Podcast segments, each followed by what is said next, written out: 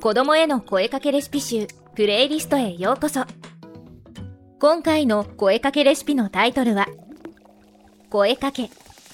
子供が挑戦を怖がる嫌がる。慎重すぎる子への適切なアプローチ方法。です。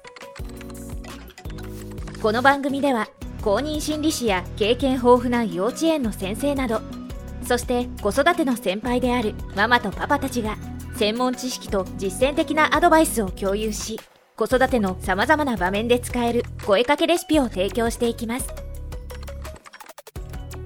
どんどん何でも挑戦していくタイプの子供もいれば逆にドキドキしてしまって挑戦するのは怖い緊張してしまうという慎重派の子供もいます。やってみたら？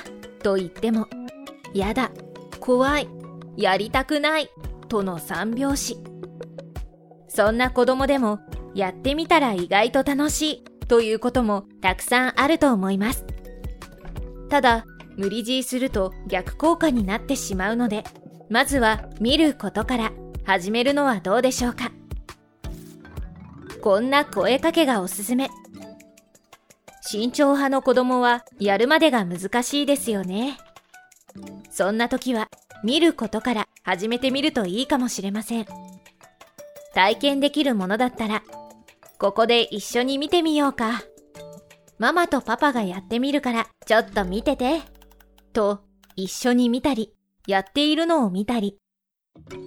観察することで楽しい様子が分かってやりたくなったり、どうやるのか不安な子供はやり方が分かったりして、次から一緒にやってみようという気持ちにつなげることができます。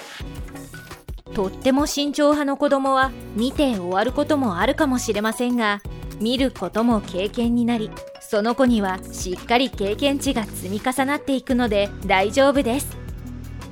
ぜひぜひ試してみてくださいね。最後までお聴きくださりありがとうございました。